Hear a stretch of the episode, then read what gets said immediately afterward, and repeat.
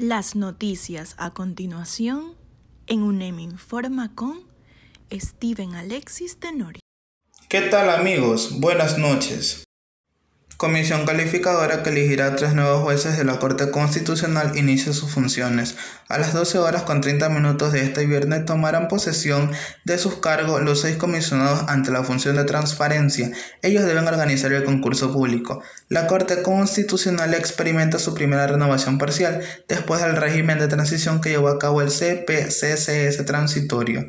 La comisión calificadora que realizará el concurso público para la elección de estos tres jueces de la Corte Constitucional iniciará mañana sus primeras actividades. El presidente de la Función de Transparencia y Control Social, Danilo Silva, posesionará a los seis comisionados en un acto que se realizará a las 12 horas con 30 minutos de este 27 de agosto. La Función de Transparencia integra a nueve instituciones del Estado y su presidente Danilo Silva es el superintendente del control de poder del mercado, abogados en libre ejercicio y un ex juez integran la comisión calificadora que elegirá tres jueces de la Corte Constitucional.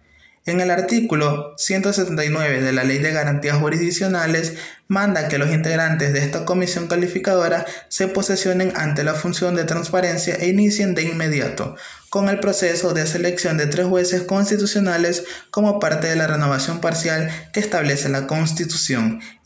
Es así que la conforman Edgar Neira y Tuna Martínez por la presidencia de la República, Medardo Lea y Luis Fernández por la Asamblea Nacional, Rafael Ollarte y Vanessa Aguirre elegidos por la función de transparencia. Su primera tarea será de elaborar el reglamento respectivo para llevar a cabo el proceso de designación. En febrero del 2022 se cumplen los primeros tres años de gestión de la actual Corte Constitucional por la que debe producirse su primera renovación parcial por tercios. Los jueces que concluirán su periodo serán escogidos por sorteo público, informa Steven Tenorio.